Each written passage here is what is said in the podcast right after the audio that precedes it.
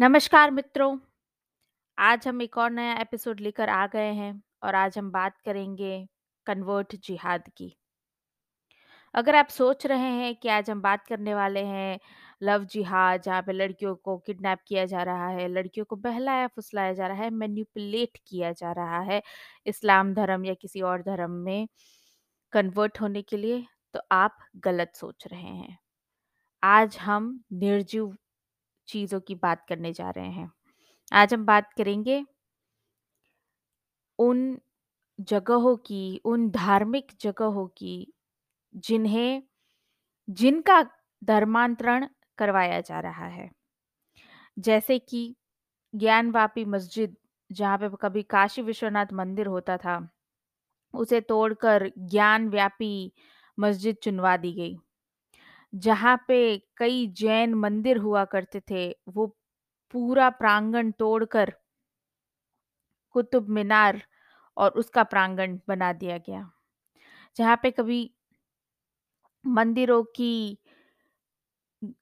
घंटियाँ गूंजा करती थी, मंदिरों के भजन गूंजा करते थे, वहीं अब जामा मस्जिद की आज़ान लगाई जाती है। गुजरात के अहमदाबाद शहर में एक गाय का कत्ल करके पार्श्वनाथ जैन देरासर को एक मस्जिद में तब्दील कर दिया गया। ये तो मैंने कुछ चंद उदाहरण आपको बताए हैं। पूरी दुनिया देख चुकी है जब बमियान के बुद्धा की मूर्तियों को उड़ाया गया, सब चुप रहे। पर जब हेगिया सोफिया चर्च, जो चर्च होता था, उसे बदलकर हेगिया सोफिया मॉस्क बनाया गया, तब भी दुनिया देखती रही। तो ये एक प्रकार का कन्वर्ट जिहाद है। तो आज हम उसी के बारे में बात करेंगे। उससे पहले मैं आपको एक छोटा-सा किस्सा सुना सुनाना चाहूँगी आज बात करेंगे इराकी तानाशाह सद्दाम हुसैन के बारे में। उसने उसने हिंदुस्तानी मुसलमानों को मूर्ख कहते हुए कहा था कि तीन लाख मस्जिदें होते हुए एक मस्जिद के लिए बिखरे सोए हिंदुओं को एक कर दिया भारत के मुसलमानों ने। जबकि सिर्फ़ पायदान और ब अ, सिर्फ़ एक पायदान और बचा था हिंदुस्तान पे हुकूमत के लिए। गृह मंत्री तो मुस्लिम बन ही चुका था, सिर्फ़ प्रधानमंत्री बनना बाकी था। फिर सारा हिंदुस्तान उनके कब्जे में होता। पर एक मस्जिद के लिए सारा प्लान चौपट कर दिया भारतीय मुसलमानों ने। ऐसा कहा सद्दाम हुसैन ने। अब हिंदुओं को बाजी पलटने से कोई नहीं रोक पाएगा, हिंदुओं को जागृत होने का मौका मिल गया है। अब कोई मुस्लिम गृह मंत्री नहीं बन पाएगा, प्रधानमंत्री नहीं बन पाएगा। अब भारत फिर से हिंदुओं के हाथों में दिख रहा है। ये सारी चीज़ें भी सद्दाम हुसैन ने ही बोली। सद्दाम हुसैन की बात कहीं ना कहीं थोड़ी-सी तो सच निकली। अयोध्या आंदोलन से सदियों से सोए हुए हिंदू पुनः जागृत हुआ। आज भी सामाजिक राजनीति परिवर्तन दिख रहा है जिसमें अयोध्या आंदोलन की भूमिका ऐतिहासिक दिखाई देती है। जातियों, आपसी मसले के स्वार्थ में उलझा हिंदू 1000 साल से इस्लामिक काल में नहीं जागा। वो हिंदू अयोध्या आंदोलन के बाद जाग गया। इसीलिए वाक़ई में सदियों से सुस्त पड़े हिंदुओं के स्वाभिमानी शौर्य को जागरण का केंद्र बन गया अयोध्या आंदोलन। मैं एक बात कहना चाहूँगी अपने हिंदू भाई-बहनों से। यही स्वाभिमान ज़िंदा रखो।